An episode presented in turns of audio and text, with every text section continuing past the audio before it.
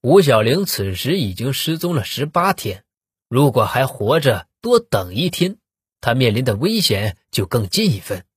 民警决定节省时间，单刀直入，和滕德全正面接触。警方到养猪场找到滕德全，面对警方的到来，滕德全表现得非常镇定，叫人感觉很不自然的那种镇定。警方问滕德全认不认识吴小玲，滕德全说认识，几年前通过网上聊天认识的，但是他否认了十一月五日见过吴小玲。明明在网上约定见面，但滕德全却说没有见过吴小玲。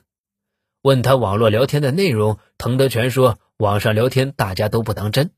十一月五日，吴小玲失踪那天，他并没有见过吴小玲，只是发短信联系过。警方问他有没有打过电话，滕德全说打过。警方又问打电话干什么，滕德全说吴小玲找他借过钱，他打电话给吴小玲是为了要钱，还给吴小玲发过短信。说着就拿出手机给警察看，上面的短信。果然证明吴小玲失踪当晚，他们有过关于借钱还钱的短信。但是最后一条短信，警方感觉很奇怪。这是吴小玲发的短信，说你要上我父母家去要钱，父母也没钱。我现在也要去外地了，要去当小姐，而且我的手机你也联系不上了，我以后也不回家了。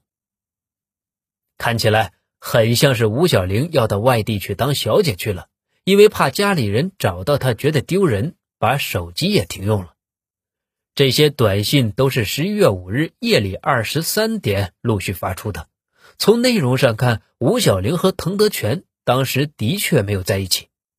难道说滕德全真的和吴小玲失踪没有关系吗？根据警方调查，吴小玲在十一月五日下午十八点电话就打不通了。这就很奇怪了。如果吴小玲在二十三点还能发短信，她为什么不和家人或者男朋友联系呢？吴小玲的男朋友刘强说，他二十四点给吴小玲打电话的时候是一个男人接的。警方判断，那个时候吴小玲已经被人控制了。那么，那个控制吴小玲的人会不会就是滕德全呢？但是，此时面对滕德全。警方又无法采取措施，明明感觉滕德全嫌疑很大，可警方却只能先从外围调查入手。三十七岁的滕德全已经结婚生子，但他性格孤僻，和村民来往不多，即便和自己的兄弟姐妹也时常闹矛盾。滕德全的二姐说，滕德全可以说是不干一点好事，不孝顺父母，把母亲从正屋赶到了南屋。把母亲辛苦挣的钱都用来玩小姐，滕德全有犯罪前科，而且都是针对女性犯罪。民警从莱州赶到烟台，找到了当年审理滕德全案件的法官。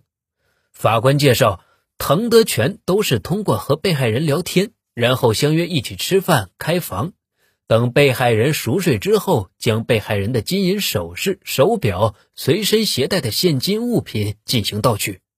在翻看滕德全案卷时，民警还发现了一个重要的细节：滕德全都是通过网上聊天和女孩见面，然后喝东西，喝完之后，女孩莫名其妙就晕了，醒来以后东西就没有了。警方怀疑给女网友吃了某种安眠药，让女网友昏睡不醒。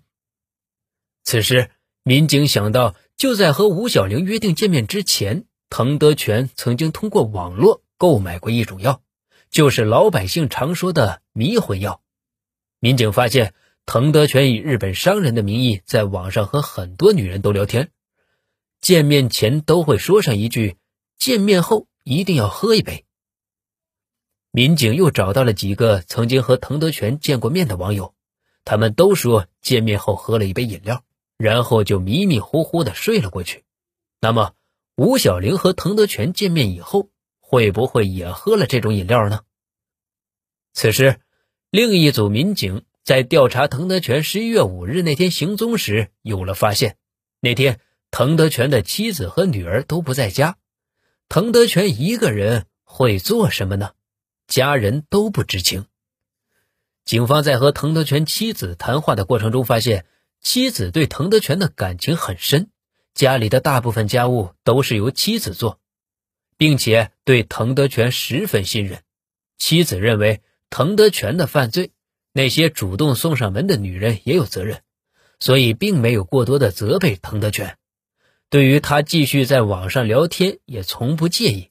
那么，妻子当天不在家。滕德全有没有可能私下和吴小玲见面呢？而这之后，他们之间到底发生了什么，从而导致了吴小玲的失踪呢？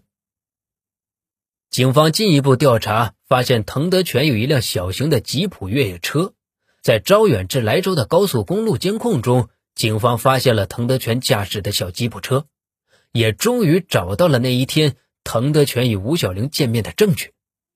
滕德全的车。在二零一二年十一月五日下午十八点零五分，在招远到莱州的公路上，经过卡口被拍照，照片比较清楚，驾驶员就是滕德全，而副驾驶座位上的人就是失踪的吴小玲。但是警方对吴小玲当时的状态比较怀疑，他向右歪着头，很明显的倚靠在座位上，这种状态很像是睡着了。吴小玲怎么会睡着了呢？按照常理，网友见面应该会很兴奋的，怎么刚见面就在车上睡着了呢？难道他喝了含有安眠药的饮料吗？这个监控显示，滕德全是从招远开到莱州去的。那么他会把吴小玲拉到莱州哪里呢？当天滕德全的老婆不在家，他会不会把吴小玲藏在自己的养猪场？再来梳理一下滕德全的疑点。首先，他和吴小玲有过聊天记录；其次，吴小玲失踪那天晚上出现在滕德全车上；第三，滕德全和吴小玲手机里那些可疑的短信内容，再加上滕德全曾经有过诈骗女性的前科记录，这些都让警方觉得吴小玲的失踪很可能和滕德全有关。但是，现在还没有充分的证据能够证明滕德全到底对吴小玲做了什么，怎么办呢？警方决定搜查滕德全的家，没想到这一搜竟然搜出了更惊人的秘密。